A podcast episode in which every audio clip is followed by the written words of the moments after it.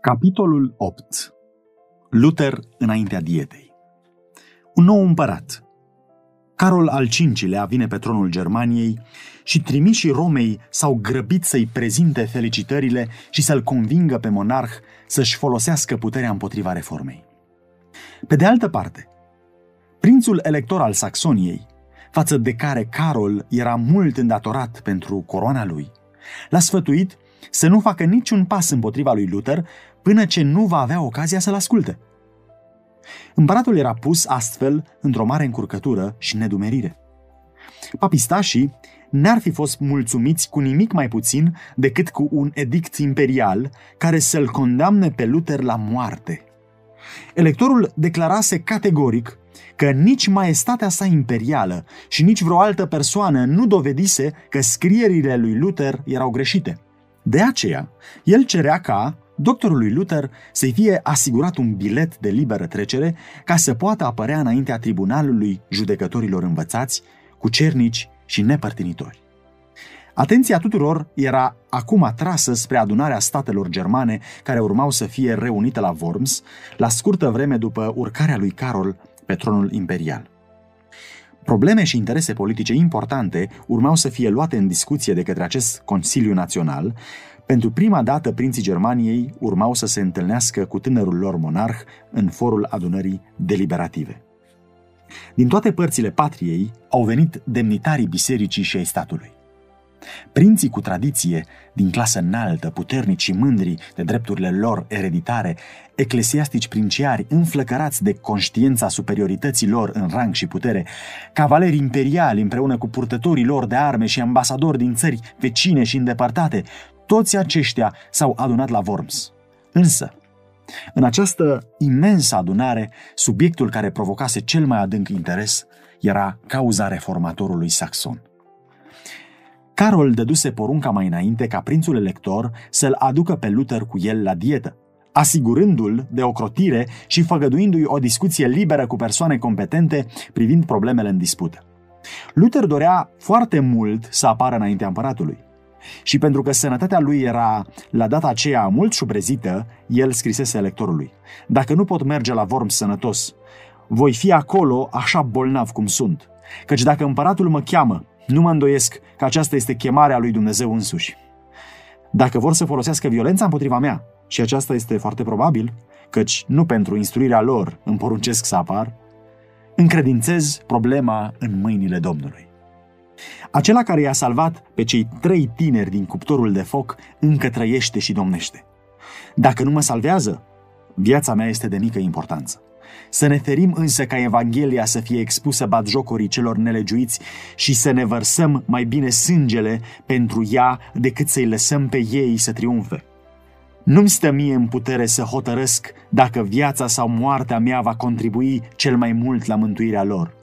Vă puteți aștepta la orice de la mine, în afară de fugă sau retractare. Să fug nu pot. Și cu atât mai puțin să retractez. Atunci când la Worms au ajuns veștile că Luther urma să apară înaintea dietei, s-a produs o agitație generală. Aleander, legatul papal căruia îi fusese în mod deosebit încredințat acest caz, a fost alarmat și mâniat. Era conștient că rezultatul urma să fie dezastros pentru cauza papală. A institui o cercetare într-un caz în care papa pronunțase deja o sentință de condamnare însemna o punere în discuție a autorității suveranului pontif. Mai mult decât atât, el își dădea seama că argumentele elocvente și puternice ale acestui om îi vor îndepărta pe mulți dintre prinți de la cauza papei. De aceea, în cea mai mare grabă, a protestat pe lângă Carol împotriva prezenței lui Luther la Worms. Cam în același timp a fost publicată bula de excomunicare a lui Luther și aceasta împreună cu presiunile legatului papal l-au făcut pe împărat să cedeze. Astfel, el scrise electorului că, dacă Luther nu retractează, ar trebui să rămână la Wittenberg. Nemulțumit de această victorie, Aleander a uneltit cu toată puterea și viclenia de care dispunea pentru a asigura condamnarea lui Luther.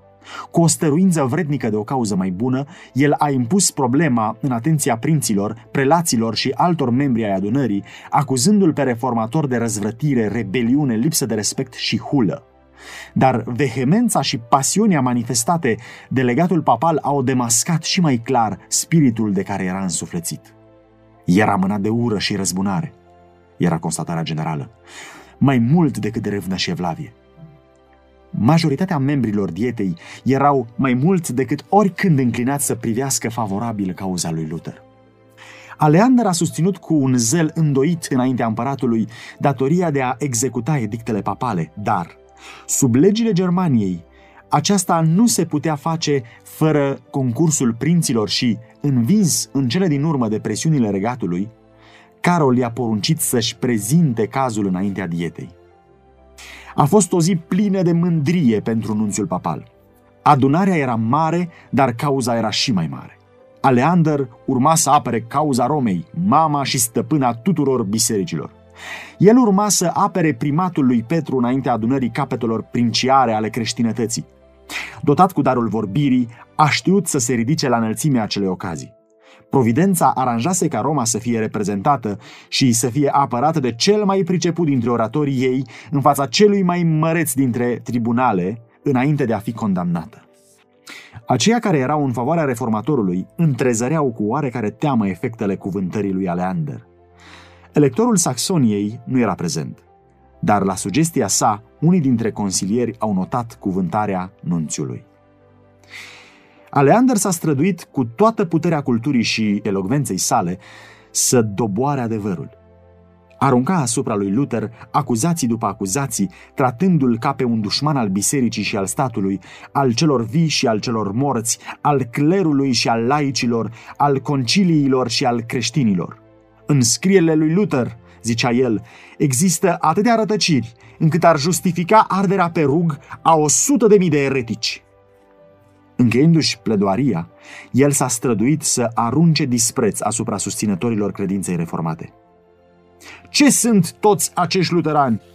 O clică de pedagogi obraznici, de preoți corupți, de călugări desfrânați, de judecători ignoranți și de nobili degradați, cu niște oameni de rând pe care i-a adus în eroare și pe care i-a pervertit. Cât de superioară le este cauza catolică în număr, pricepere și putere o hotărâre unanimă a acestei adunări ilustre îi va lumina pe cei neștiutori, îi va avertiza pe cei lipsiți de prevedere, va hotărâ pe cei care se clatină și va da putere celor slabi. Cu asemenea arme au fost atacați apărătorii adevărului în toate viacurile. Aceleași argumente sunt încă folosite împotriva acelora care au curajul să prezinte, în opoziție cu rătăcirile înrădăcinate, învățăturile clare și directe ale cuvântului lui Dumnezeu. Cine sunt propagatorii acestor învățături noi? Spun aceia care doresc o religie populară. Sunt niște neînvățați, puțin la număr și din clasa de jos. Cu toate acestea, pretind că au adevărul și că sunt poporul ales al lui Dumnezeu. Sunt neștiutori și amăgiți. Cu mult superioară la număr și influență este biserica noastră. Câți oameni mari și învățați sunt printre noi. Ce mare putere este de partea noastră. Acestea sunt argumentele care au o influență grăitoare asupra lumii, dar nu sunt mai convingătoare astăzi decât în zilele reformatorului. Reforma nu s-a încheiat cu Luther, așa cum socotesc unii, ci ea trebuie continuată până la încheierea istoriei lumii. Luther a avut o lucrare mare de făcut, aceea de a transmite și altora lumina pe care Dumnezeu o aprinsese asupra lui, dar nu o poseda în totalitatea ei, adică acea lumină întreagă care trebuie dată lumii. Din vremea aceea și până astăzi, o lumină nouă a continuat să strălucească neîncetat asupra scripturilor și noi adevăruri au fost continuu descoperite. Cuvântarea legatului papal a făcut o impresie profundă asupra dietei. Acolo nu fusese prezent niciun Luther cu adevărurile clare și convingătoare ale cuvântului lui Dumnezeu pentru a-l învinge pe campionul papal. N-a fost făcută nicio încercare de a-l apăra pe reformator. De aceea s-a manifestat o dispoziție generală nu numai de a-l condamna pe el și învățăturile pe care le predica, ci, dacă lucrul acesta ar fi posibil, să dezrădăcineze erezia. Roma se bucurase de cea mai favorabilă ocazie de a-și apăra cauza. Tot ce se putea spune în apărarea ei fusese spus. Dar biruința aparentă era semnalul înfrângerii. De acum încolo, Contrastul dintre adevăr și rătăcire urma să se vadă mai clar atunci când se aflau în luptă deschisă. Niciodată după ziua aceea, Roma nu avea să mai fie atât de sigură cum fusese până atunci. În timp ce marea majoritate a membrilor dietei n-ar fi ezitat să-l predea pe Luther răzbunării Romei, Mulți dintre ei vedeau și deplângeau stricăciunea care exista în biserică și doreau o îndepărtare a abuzurilor care dominau în poporul german, ca urmare a corupției și lăcomiei din ierarhia romană. Legatul prezentase conducerea papală în lumina cea mai favorabilă, dar Domnul l-a inspirat pe un membru al dietei să dea o descriere amănunțită și reală efectelor tiraniei papale. Cu o hotărâre nobilă, ducele George de Saxonia s-a ridicat în adunarea aceea princiară și a arătat cu o exactitate teribilă amăgirile și nelegiuirile papalității, precum și urmările lor înfricoșătoare. În încheiere a spus, Acestea sunt doar unele din abuzurile care strigă împotriva Romei. Orice rușine a fost dată la o parte și singurul lor scop este bani, bani, bani. Astfel că predicatorii care ar trebui să predice adevărul nu spun decât minciuni și nu sunt numai tolerați, ci sunt răsplătiți, deoarece cu cât mai mari sunt minciunile, cu atât mai mare este câștigul. Din acest izvor murdar izvoresc asemenea ape infecte. Depravarea de mâna cu lăcomia. Vai! Rușinea făcută de cler este aceea care aruncă atât de multe suflete sărmane în condamnare veșnică. Trebuie să se facă o reformă generală. O demascare mai iscusită și mai energică a abuzurilor papale nu putea fi prezentată nici chiar de Luther, dar faptul că vorbitorul era un adversar hotărât al reformatorului a făcut ca influența cuvintelor lui să fie și mai mare. Dacă ochii adunării ar fi fost deschiși, ei ar fi văzut îngerii lui Dumnezeu în mijlocul lor, răspândind raze de lumină în întunericul rătăcirii și deschizând mințile și inimile pentru primirea adevărului. Puterea adevărului și înțelepciunii lui Dumnezeu era aceea care îi stăpânea chiar și pe adversarii Romei, pregătind astfel carea pentru marea lucrare ce urma să fie îndeplinită. Martin Luther n-a fost prezent, dar glasul unuia mai mare decât el fusese auzit în adunarea aceea. Dieta a numit un comitet care să pregătească o listă a abuzurilor papale care apăsau atât de greu asupra poporului german. Această lipsă, care cuprindea 101 descrieri amănunțite, a fost prezentată împăratului împreună cu cererea de a se lua de îndată măsuri pentru îndepărtarea acestor abuzuri. Câte suflete creștine pierdute, spuneau petiționarii, câtă dezaprobare, câte stoarceri din cauza rușinii care înconjoară corpul creștinătății. Este de datoria noastră să prevenim ruina și dezonoarea poporului nostru – pentru motivul acesta vă rugăm, umiliți și cu foarte mare grabă să porunciți o reformă generală și să vă luați răspunderea pentru realizarea ei. Conciliul a cerut acum ca Luther să apară înaintea lui. În ciuda stăruințelor și amenințărilor lui Aleander, împăratul a fost de acord în cele din urmă și Luther a fost chemat să apară înaintea dietei. Odată cu chemarea, a fost dat și un bilet de liberă trecere, asigurându-i înapoierea într-un loc sigur. Acesta a fost dus la Wittenberg de curierul care a fost însărcinat să-l ducă la Worms. Prietenii lui Luther erau îngroziți și mâhniți. Cunoscând prejudecățile și vrăjmășia împotriva lui, se temeau că nici măcar biletul de liberă trecere nu va fi respectat și au stăruit de el să nu-și pună viața în primejdie. El le-a răspuns, Apistașii nu doresc ca eu să vin la Worms, ci condamnarea și moartea mea. Dar aceasta nu interesează. Rugați-vă nu pentru mine, ci pentru cuvântul lui Dumnezeu. Hristos îmi va da Duhul Său pentru a-i învinge pe acești slujitori ai rătăcirii. Îi sfidez în timpul vieții mele și voi triumfa asupra lor prin moartea mea. Ei se îngrămădesc la Worms pentru a mă constrânge să retractez și iată care va fi răspunsul meu. Am spus mai înainte că papa era vicarul lui Hristos, acum susțin că el este vrășmașul Domnului nostru și apostolul lui satana. Luther nu urma să facă această călătorie primejdioasă singur. În afară de trimisul imperial, trei dintre cei mai hotărâți prieteni s-au decis să-l însoțească. Melanchthon dorea cu înfocare să li se alăture. Inima lui era strâns legată de a lui Luther și a stăruit să-l urmeze, dacă era nevoie, în temniță sau la moarte. Dar stăruințele lui au fost refuzate. Dacă Luther ar fi pierit, atunci nădejdea reformei trebuia să treacă asupra tânărului său colaborator. Când s-a despărțit de Melanchthon, reformatorul a spus Dacă nu mă întorc și vrăjmașii mei mă vor condamna la moarte, tu continuă să înveți și să rămâi statornic de partea adevărului. Lucrează în locul meu. Dacă tu vei trăi, moartea mea va avea prea puține urmări. Studenții și cetățenii care se adunaseră să fie martori la plecarea lui Luther erau profund mișcați. O mare mulțime formată din aceia ale căror inimi fuseseră mișcate de Evanghelie și-au luat rămas bun plângând.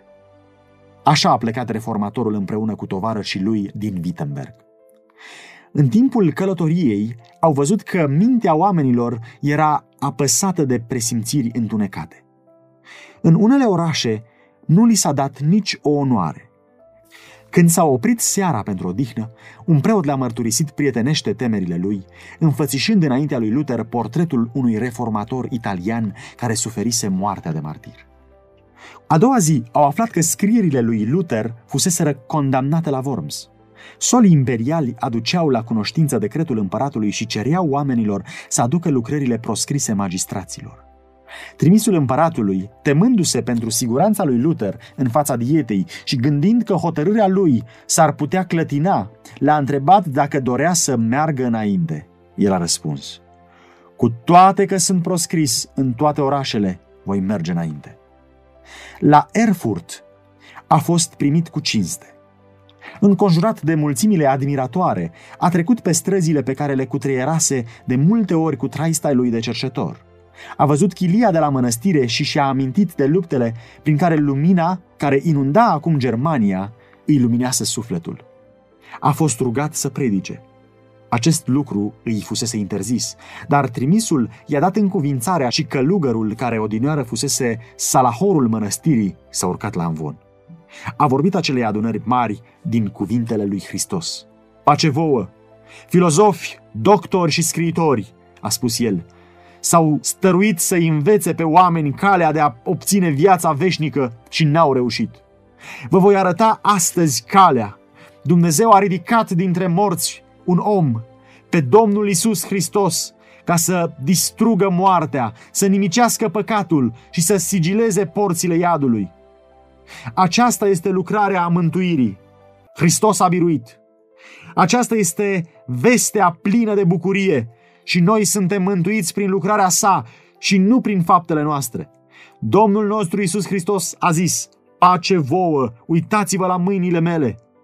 Ceea ce vrea să spună, iată omule, eu și numai eu sunt acela care ți-am îndepărtat păcatul și te-am răscumpărat, iar acum tu ai pace, zice Domnul. El a continuat arătând că adevărata credință va fi manifestată printr-o viață sfântă. Din moment ce Dumnezeu ne-a mântuit, să facem în așa fel încât faptele noastre să fie primite înaintea Lui. Ești bogat? Administrează-ți bunurile pentru împlinirea nevoilor săracului. Ești sărac? Slujba ta să fie primită înaintea celui bogat. Dacă munca ta este numai pentru tine, atunci serviciul pe care tu pretinzi că îl aduci lui Dumnezeu este o minciună. Oamenii ascultau fermecați. Pâinea vieții era frântă a celor suflete flământe. Hristos era înălțat înaintea lor mai presus de papi, legați, împărați și regi. Luther n-a făcut nicio aluzie la situația sa primejdioasă. Nu căuta să fie obiectul discuției și al simpatiei. Contemplându-l pe Hristos, el s-a pierdut pe sine din vedere. El se ascunsese în spatele omului calvarului, căutând să-l prezinte numai pe Isus ca fiind răscumpărătorul păcătoșilor. Pe măsură ce reformatorul își continua călătoria, era privit peste tot cu un mare interes. O mulțime de oameni sinceri se îmbulzeau în jurul lui și glasuri prietenoase îl avertizau cu privire la scopul romaniștilor. Te vor arde, a spus unul, și îți vor preface trupul în cenușă, așa cum au făcut și cu Hus. Luther răspundea. Chiar dacă ar aprinde un foc pe tot drumul de la Worms până la Wittenberg, ale cărui flăcări să ajungă până la cer, aș trece prin ele în numele Domnului. Mă voi prezenta înaintea lor, voi intra în gura balaurului și voi sfărâma dinții, mărturisindu-l pe Domnul Isus Hristos. Veștile cu privire la apropierea lui au produs la Worms o mare frământare. Prietenii săi tremurau gândindu-se la situația lui, iar dușmanii se îngrijorau pentru succesul cauzei lor. Au fost făcute eforturi stăruitoare pentru a-l împiedica să intre în oraș. În urma uneltirilor papistașilor, a fost sfătuit să meargă la castelul unui cavaler prieten, unde se spunea că toate neînțelegerile vor fi rezolvate prietenește. Prietenii au încercat să-i mărească temerile, înfățișându-i primejdile care îl amenințau. Dar toate eforturile au fost în zadar. Luther, care era neimplicat, declara Chiar dacă ar fi în Worms tot atâția demoni câte țigle sunt pe acoperișuri, tot voi intra în el. La sosirea în Worms, foarte mulți oameni s-au îngrămădit la porți pentru a-i ura bun venit. O așa mulțime nu se adunase să-l salute nici pe împărat. Animația era intensă, iar din mijlocul mulțimii se auzi un glas plin de jale care îi cânta un cântec de îngropăciune ca o avertizare cu privire la soarta care l-aștepta. Dumnezeu va fi apărătorul meu, spuse el când coborâ din trăsură. Papistașii nu crezuseră că Luther se va aventura să apară la Worms. De aceea, la sosirea lui, i-a cuprins consternarea. Îndată, împăratul i-a convocat pe membrii Consiliului pentru a se consfătui ce cale trebuie urmată. Unul dintre episcopi, un papistaș fanatic, a spus Ne-am consultat suficient în această problemă. Maestatea voastră imperială să scape cât mai curând de acest om. Sigismund nu l-a condamnat la moarte pe Jan Hus? Noi nu suntem obligați să dăm și nici să menținem biletul de liberă trecere al unui eretic. Nu, a răspuns împăratul. Noi trebuie să ne ținem făgăduința. De aceea s-a hotărât ca reformatorul să fie ascultat. Tot orașul era curios să-l vadă pe acest om deosebit și o mulțime de vizitatori au umplut repede curtea. Luther abia își revenise din suferința recentă.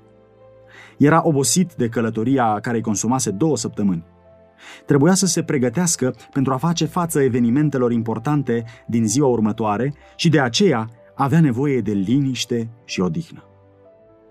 Dar dorința de a-l vedea era atât de mare, încât s-a bucurat doar de câteva ceasuri de odihnă, când nobilii, cavalerii, preoți și cetățeni s-au adunat dornici în jurul lui.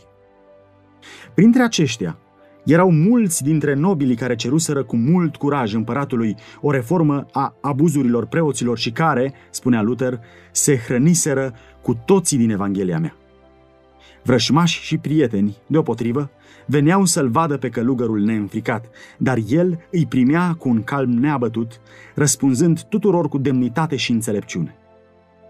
Înfățișarea îi era hotărâtă și curajoasă.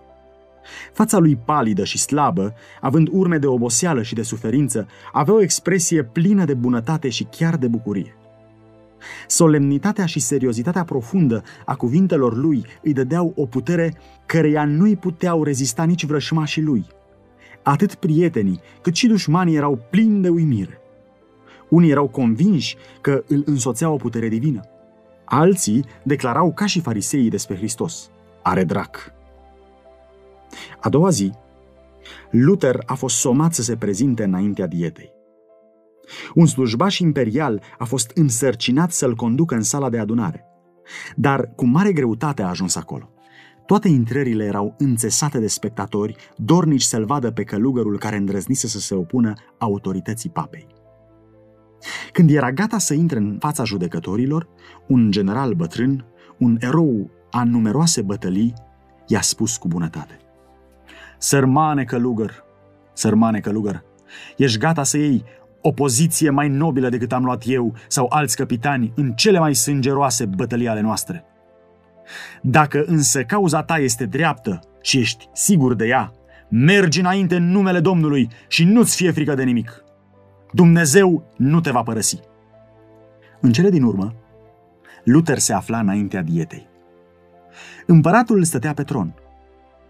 El era înconjurat de personalitățile cele mai ilustre din împărăție.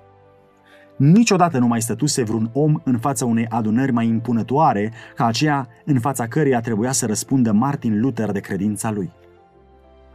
Această înfățișare era deja un semnal al biruinței asupra papalității. Papa îl condamnase, dar acum el stătea înaintea unui tribunal care prin însăși această acțiune se situa mai presus de papa.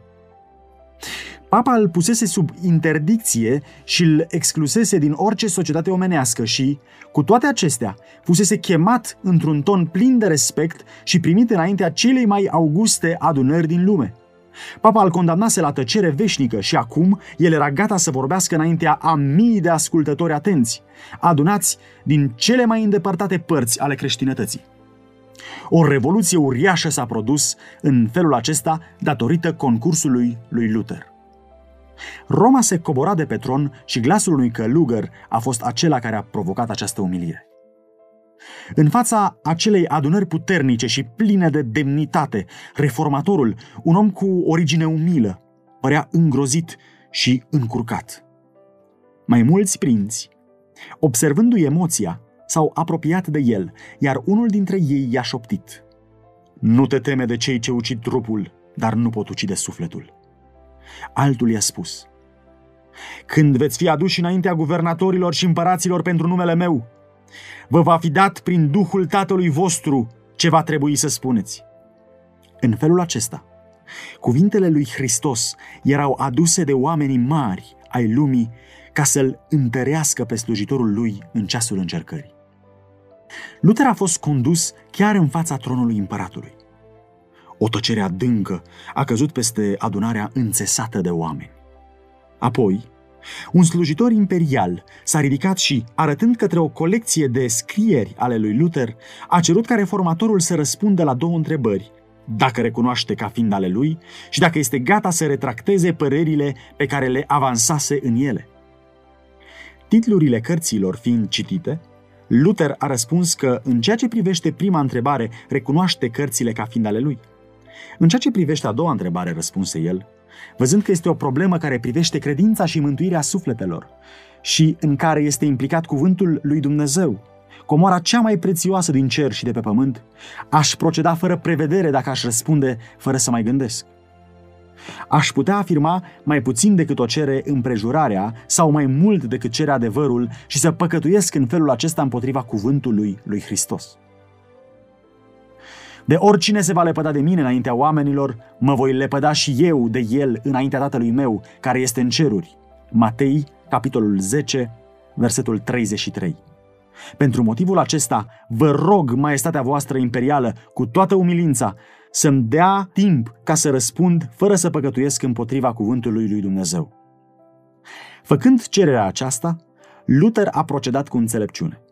Procedeul lui a convins adunarea că n-a lucrat din pasiune sau din impuls. Această calmitate și stăpânire de sine, neașteptată de la acela care se dovedise îndrăzneț și intransigent, s-au adăugat puterii lui și l-a făcut în stare după aceea să răspundă cu o prevedere, o hotărâre, o înțelepciune și o demnitate care i-au surprins și i-au dezamăgit pe adversarii lui, mustrând obrăznicia și mândria lor. A doua zi trebuia să apară pentru a da răspunsul final. La un moment dat și-a pierdut curajul când și-a dat seama de forțele care se uniseră împotriva adevărului. Credința i-a slăbit, groaza și tremuratul l-au cuprins și dezgustul l-a copleșit. Primejdile se mulțeau, dușmanii păreau gata să câștige viruința, iar puterile întunericului erau pe punctul de a învinge. Norii se adunaseră în jurul lui și păreau să-l despartă de Dumnezeu. Dorea asigurarea că Domnul oștirilor va fi cu el.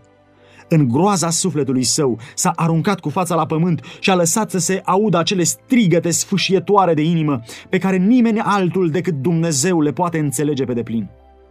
O, Dumnezeule atotputernic și veșnic, se rugă el, cât de teribilă este lumea aceasta! Iată, își deschide gura să mă înghită, iar eu am o atât de slabă încredere în tine. Dacă ar fi să-mi pun încrederea numai în puterea lumii acesteia, totul s-ar sfârși. Ceasul meu din urmă a venit, condamnarea mea a fost pronunțată. O, Dumnezeule, ajută-mă împotriva înțelepciunii lumii. fă aceasta, numai tu, căci nu este lucrarea mea, ci a ta. Eu nu am nimic a face aici, nimic pentru care să mă lupt cu acești mai mari lumii, dar cauza este a ta și este o cauză dreaptă și veșnică. O, Doamne, ajută-mă! Dumnezeule credincios și neschimbător, nu-mi pun încrederea în niciun om. Tot ce este omenesc este nesigur, tot ce vine de la om este zadarnic. Tu m-ai ales pentru această lucrare, stai lângă mine pentru numele prea iubitului tău Fiu Iisus Hristos, care este apărătorul meu, scutul și turnul meu cel tare. Providența auto-înțeleaptă i-a îngăduit lui Luther să-și dea seama de pericolul în care se găsea, ca să nu se încreadă în puterea lui și să nu se avânte cu îngânfare în primejdie. Dar nu de teama de suferințele personale, teama de chin sau de moarte, care părea că va avea loc în scurtă vreme, era aceea care îl copleșea de groază. Ajunsese în mijlocul crizei și își simțea nevrednicia de a o întâmpina. Prin slăbiciunea lui, cauza adevărului ar fi putut suferi pierderi. Nu pentru propria siguranță, ci pentru triumful Evangheliei s-a luptat Luther cu Dumnezeu. Groaza și lupta sufletului său erau ca ale lui Iacov în lupta din acea noapte lângă pârâul singuratic. Ca și Iacov, el s-a luptat cu Dumnezeu și a biruit. În neajutorarea sa cruntă, credința lui s-a prins de Hristos, eliberatorul cel puternic. A fost întărit cu asigurarea că nu va fi singur înaintea Consiliului. Pacea s-a reîntors în sufletul lui și s-a bucurat pentru că i s-a îngăduit să înalțe cuvântul lui Dumnezeu înaintea conducătorilor popoarelor. Cu o nestrămutată încredere în Dumnezeu, Luther s-a pregătit pentru lupta care îi stătea în față. A meditat la răspunsul său, a examinat pasajele din scrierile lui și a scos din scripturi dovezi potrivite pentru a-și susține poziția. Apoi, punându-și mâna stângă pe volumul sacru care era deschis înaintea lui, și a ridicat mâna dreaptă spre cer și a jurat să rămână credincios Evangheliei și să-și mărturisească cu sinceritate credința, chiar dacă va trebui să sigileze mărturia cu sângele său. Când a fost condus din nou în dietă, fața sa nu purta nici o urmă de teamă sau de încărcătură. Liniștit și pașnic, dar în același timp curajos și nobil, a stat ca martor al lui Dumnezeu înaintea mai marilor pământului. Slujbașul imperial l-a întrebat care era hotărârea, dacă dorea sau nu să-și retracteze învățăturile. Luther a răspuns pe un ton umil și supus, fără violență sau patimă. Comportamentul i-a fost respectuos și modest, arătând o încredere și o bucurie care au surprins întreaga adunare. Prea luminat împărat, ilustri prinți și stimați domni, a început Luther. Stau înaintea voastră astăzi, în conformitate cu porunca ce mi-a fost dată ieri și, prin harul lui Dumnezeu, conjur pe maestatea voastră și înălțimile voastre auguste de a asculta cu îngăduință la apărarea unei cauze care sunt sigur că este dreaptă și adevărată. Dacă din neștiință aș călca obiceiurile și bunele maniere ale curților, vă rog să mă iertați. Căci n-am fost crescut în palatele regilor, ci în chiliile mănăstirii. Apoi, intrând în subiect, a declarat că lucrurile publicate nu aveau toate același caracter. În unele, el tratase despre credință și despre faptele bune, pe care chiar dușmanii le declaraseră nu numai neprimejdioase, dar chiar folositoare. A le retracta ar fi însemnat să condamne adevărurile pe care, în genere, toți le admiteau. A doua categorie consta în scrieri care expuneau corupțiile și abuzurile papalității. A retrage aceste lucruri ar fi însemnat întărirea tiraniei Romei și deschiderea unei uși mai largi pentru multe și mari fără de legi. În a treia categorie din aceste cărți, atacase persoane care apăraseră relele existente. Cu privire la acestea, mărturisea sincer că fusese mai aspru decât se cuvenea. N-a pretins că este fără greșeală, dar nu putea retrage nici aceste cărți, căci pe această cale i-ar fi încurajat pe dușmanii adevărului și aceștia ar fi folosit ocazia de a zdrobi cu multă cruzime poporului Dumnezeu. Dar eu sunt doar un om și nu Dumnezeu, a continuat el. Mă voi apăra de aceea ca și Hristos. Dacă am vorbit rău, arată răul. Prin harul lui Dumnezeu vă conjur, prea luminate împărate, pe voi, ilustri prinți și toți oamenii de orice rang, să îndovediți din scrierile prorocilor și ale apostolilor că m-am rătăcit. De îndată ce voi fi convins de lucrul acesta, voi retracta orice greșeală și voi fi cel din tâi care voi lepăda cărțile mele și le voi arunca în foc. Ceea ce am spus acum arată clar, nădăjduiesc, că am cântărit cu grijă și am ținut seama de primejdiile la care mă expun. Departe de a fi înspăimântat, mă bucur să văd că Evanghelia este acum, ca și în vremurile de dinainte, o cauză de tulburare și discordie. Acesta este caracterul, aceasta este soarta cuvântului lui Dumnezeu. N-am venit să aduc pacea pe pământ, ci sabia, a spus Isus Hristos.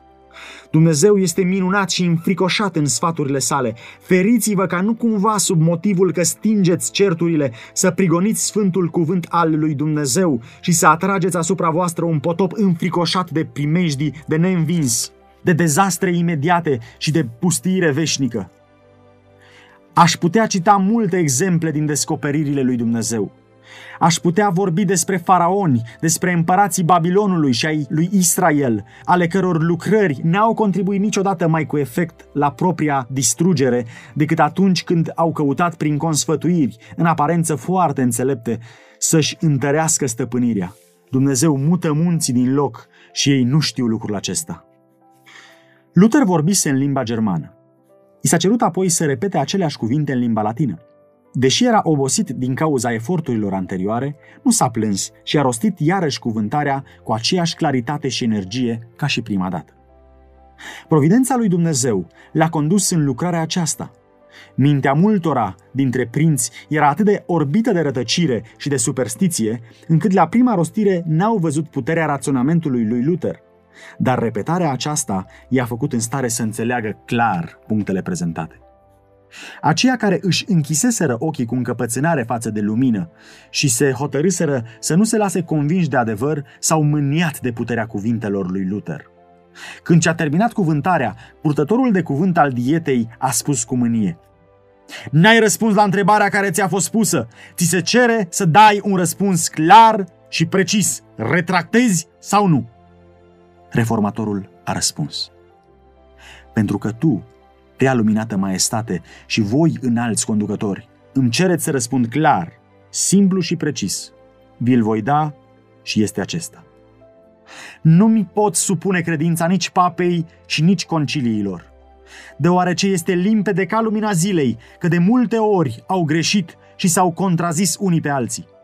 De aceea, dacă nu sunt convins cu mărturia Scripturii sau printr-un raționament clar – dacă nu sunt convins cu ajutorul pasajelor pe care le-am citat și dacă ele nu-mi supun conștiința cuvântului lui Dumnezeu, nu pot și nu voi retracta, căci e periculos pentru un creștin să vorbească împotriva conștiinței lui. Aici stau și nu pot altfel. Așa să-mi ajute Dumnezeu. Amin. Astfel a rămas acest bărbat drept pe temelia sigură a cuvântului lui Dumnezeu. Lumina cerului i-a luminat fața.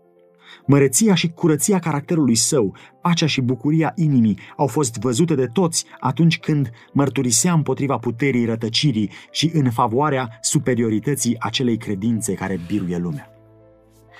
Întreaga adunare a rămas un timp uimită și fără cuvânt. La primul răspuns, Luther vorbise pe un ton moderat, cu o ținută respectuoasă și supusă. Romaniștii au interpretat acest fapt ca o dovadă a slăbirii curajului. Ei au primit cererea pentru amânare mai degrabă ca o anticipare a retractării.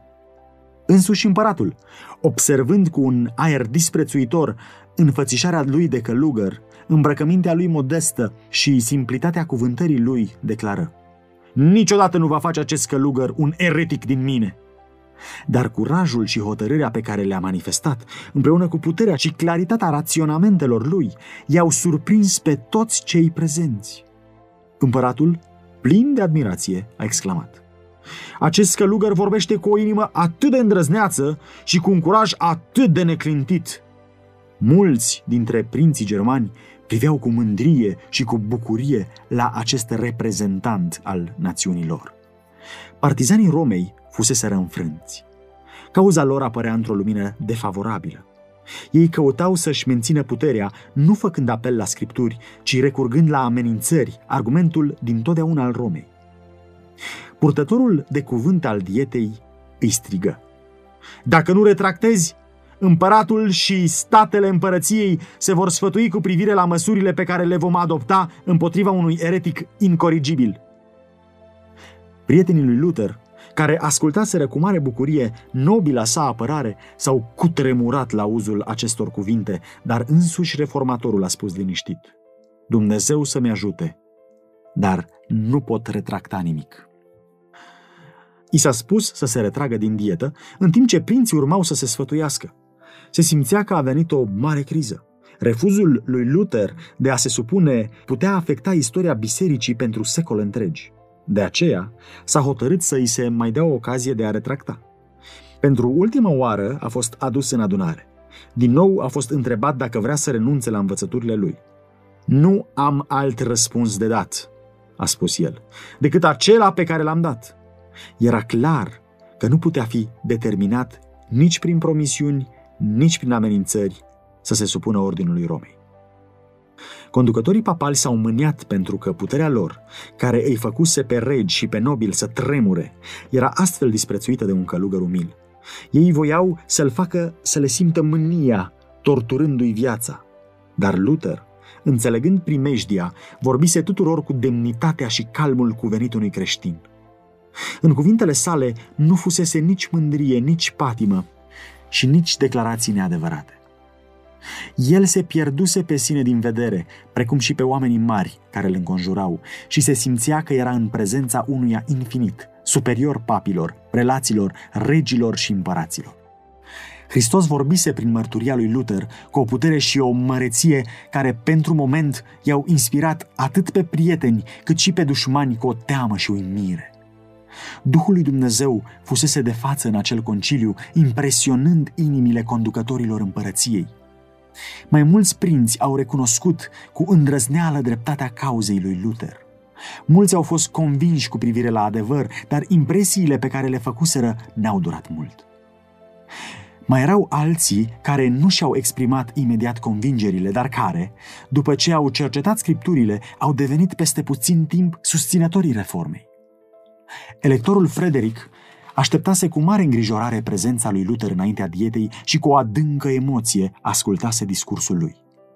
Cu bucurie și cu mândrie, el fusese martor la curajul doctorului, la statornicia și la stăpânirea lui și s-a hotărât să stea mai ferm în apărarea lui.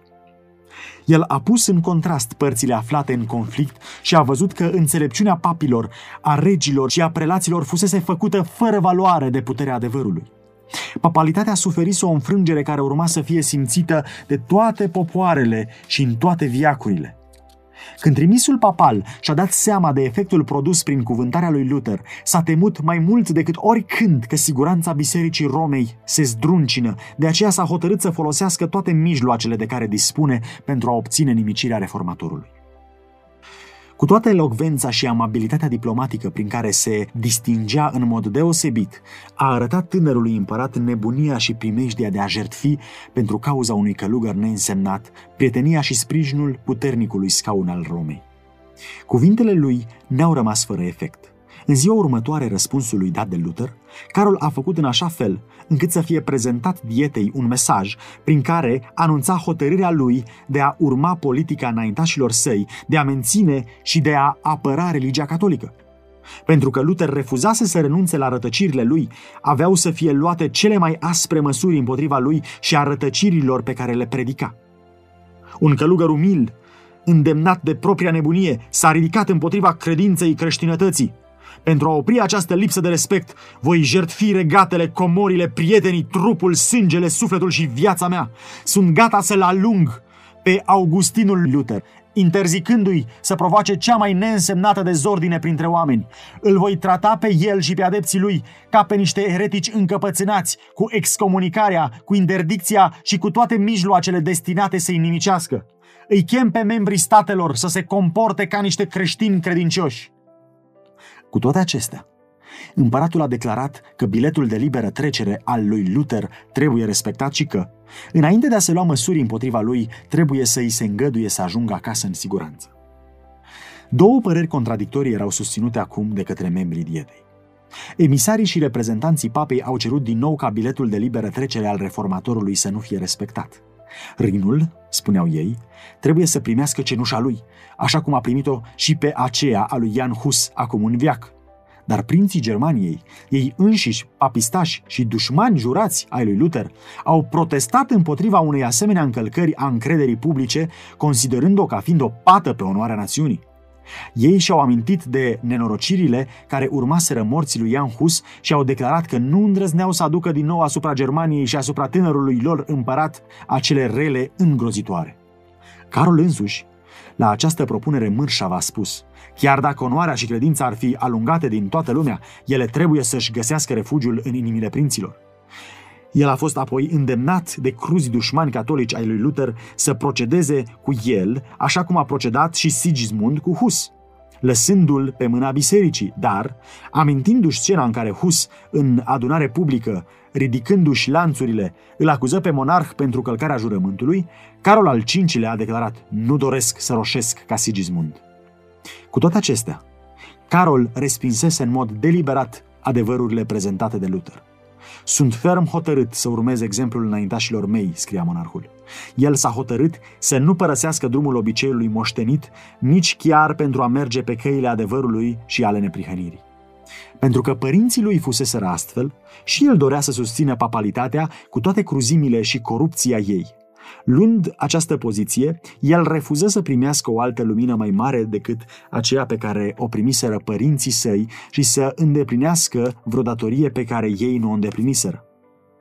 Sunt mulți în zilele noastre care se țin de obiceiurile și de tradițiile părinților lor. Când Domnul le trimite o lumină mai mare, ei refuză să o primească, pentru că, nefiind dată părinților lor, n-a fost primită de aceștia – noi însă nu stăm pe aceeași poziție pe care au stat și părinții noștri. Ca urmare, atât datoriile cât și răspunderile noastre nu sunt aceleași cu ale lor. Noi nu vom fi aprobați de Dumnezeu dacă privim la exemplul părinților noștri pentru a ne stabili datoria, în loc de a cerceta cuvântul adevărului pentru noi înșine. Răspunderea noastră este mai mare decât a fost aceea înaintașilor noștri. Noi suntem răspunzători pentru lumina pe care ei au primit-o și care ne-a fost dată ca moștenire. Dar mai suntem răspunzători și pentru acea lumină mai mare care strălucește peste noi din cuvântul lui Dumnezeu. Hristos spunea iudeilor necredincioși, dacă n-aș fi venit și nu le-aș fi vorbit, n-ar avea păcat. Dar acum n-au nicio dezvinovățire pentru păcatul lor. Ioan, capitolul 15, versetul 22. Aceeași putere divină vorbise și prin Luther, împăratului și prinților germani.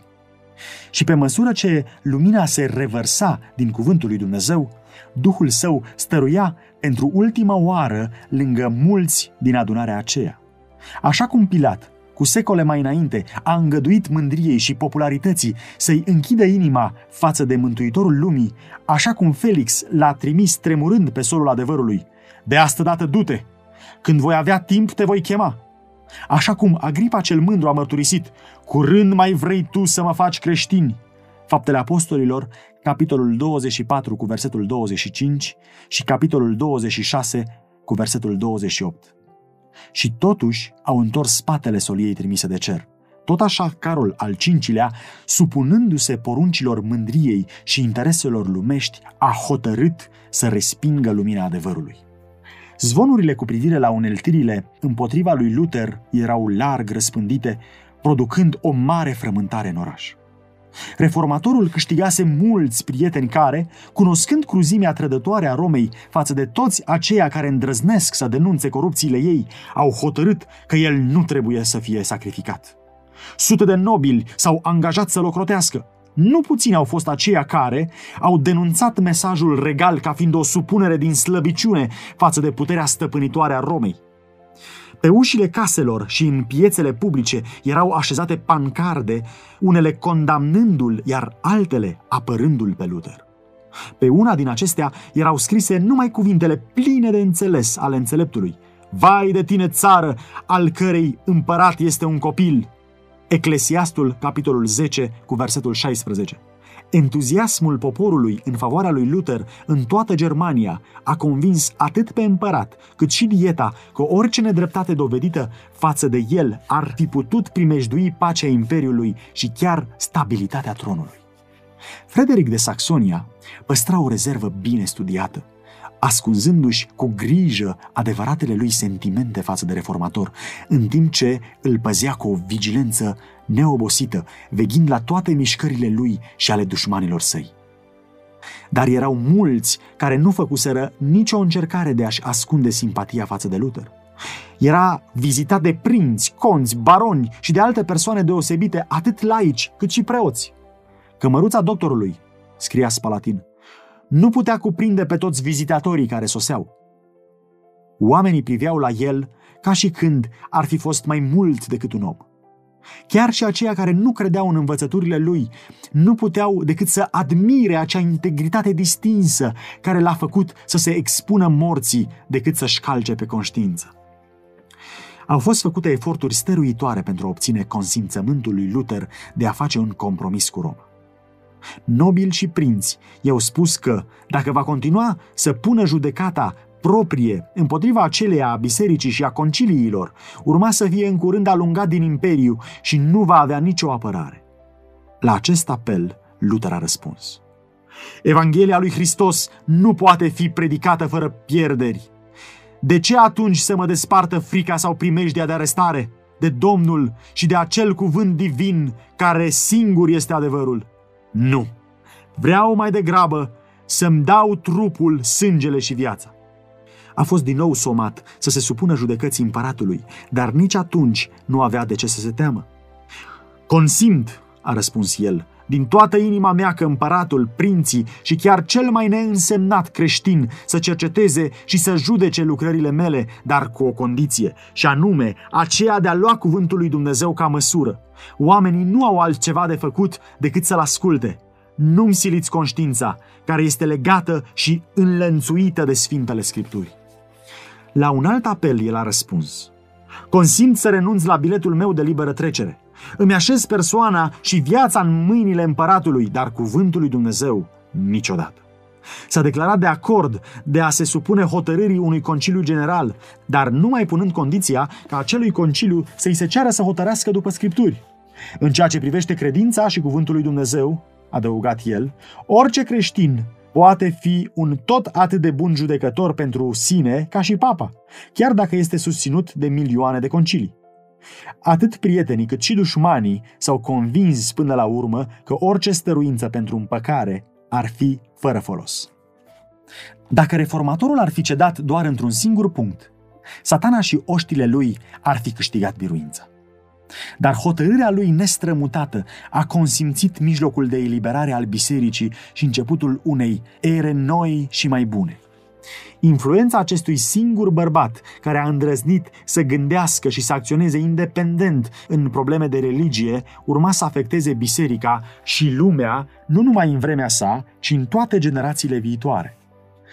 Statornicia și credincioșia lui trebuiau să întărească pe toți aceia care, până la încheierea timpului, urmeau să treacă printr-o experiență asemănătoare.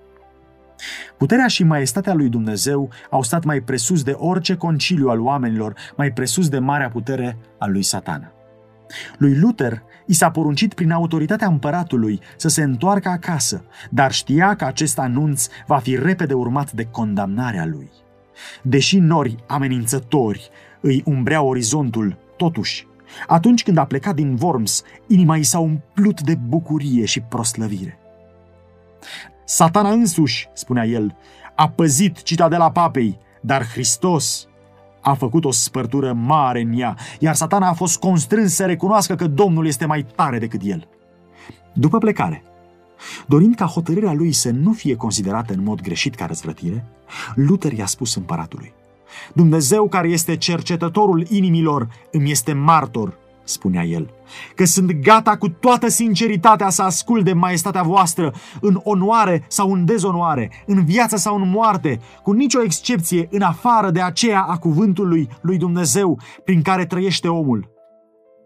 În toate problemele vieții acesteia, credincioșia mea va fi nezdruncinată. căci a pierde sau a câștiga aici nu are nicio valoare pentru mântuire. Dar atunci când sunt în joc interesele veșnice, Dumnezeu nu vrea ca omul să se supună omului. Căci o astfel de supunere în problemele spirituale este o adevărată închinare și trebuie dată numai Creatorului. Plecând de la Worms, Luther a fost înconjurat cu mai multă căldură decât la venire. Preoți princiari îl salutau pe călugărul excomunicat, iar conducătorii civili îl cinsteau pe bărbatul pe care împăratul îl atacase în public.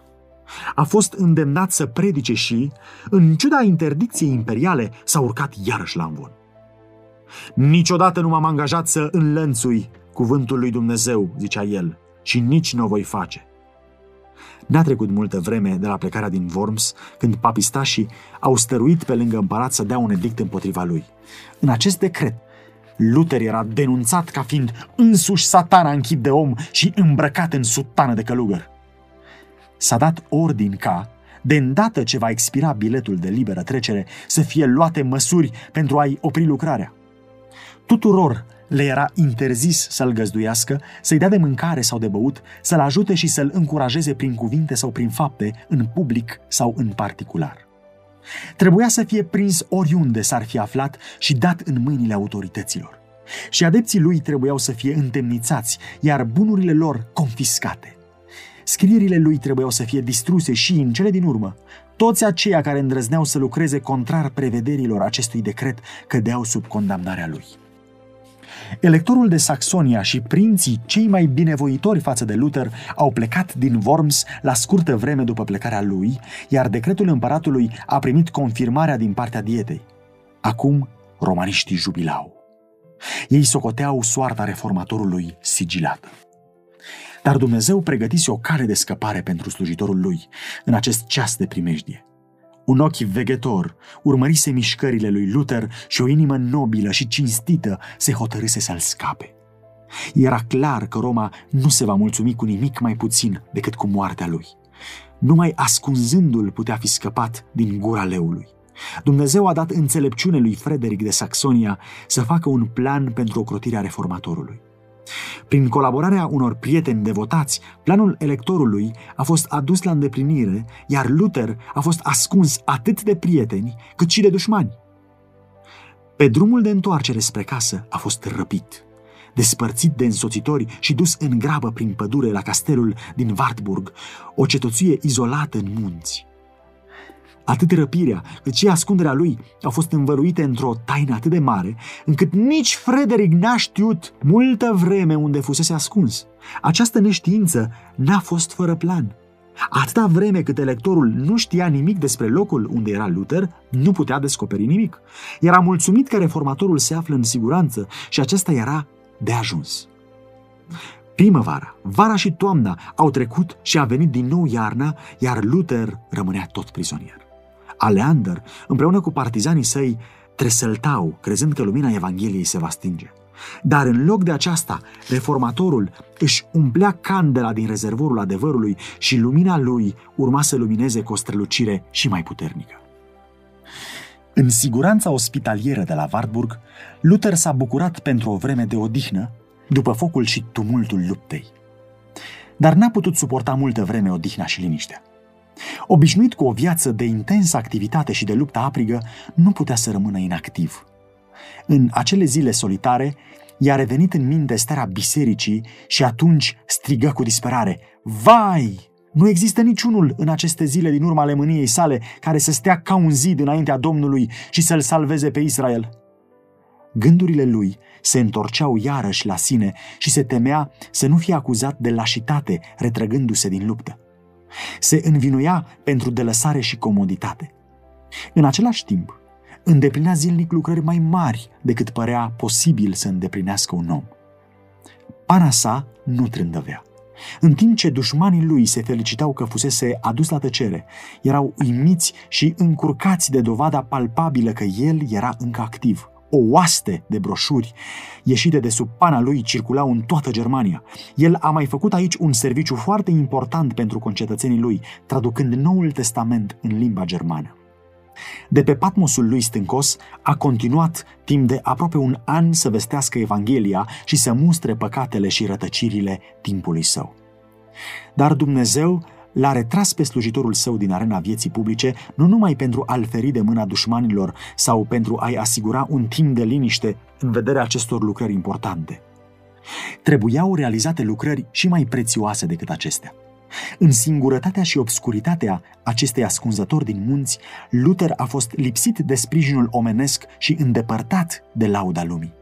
A fost în felul acesta salvat de mândrie și de încredere în sine, care adesea sunt provocate de succes. Prin suferință și umilire, a fost pregătit din nou să urce în deplină siguranță pe culmile amețitoare pe care fusese adesea înălțat. Când oamenii se bucură de libertatea pe care le-o aduce adevărul, sunt înclinați să-i preamărească pe aceea pe care Dumnezeu i-a folosit pentru a rupe lanțurile rătăcirii și superstiției. Satana caută să îndepărteze gândurile și afecțiunile oamenilor de la Dumnezeu și să le îndrepte asupra instrumentelor omenești. El îi conduce să onoreze mai degrabă instrumentul și să treacă cu vederea mâna care dirigează toate evenimentele providenței. Prea adesea, conducătorii religioși, care sunt lăudați și respectați în felul acesta, pierd din vedere dependența lor de Dumnezeu și sunt amăgiți să se încreadă în ei înșiși. Ca urmare, ei caută să stăpânească mintea și conștiința acelor oameni care sunt dispuși să privească la ei pentru călăuzire, în loc să privească la cuvântul lui Dumnezeu. Lucrarea reformei este adesea întârziată din cauza acestui spirit îngăduit de către susținătorii ei. Dumnezeu dorea să ferească de această primejdie cauza reformei. El dorea ca lucrarea să primească nu amprenta omului, ci pe aceea a lui Dumnezeu. Ochii oamenilor fuseseră îndreptați asupra lui Luther ca fiind exponentul adevărului. El a fost ascuns pentru ca ochii să fie îndreptați spre autorul veșnic al adevărului.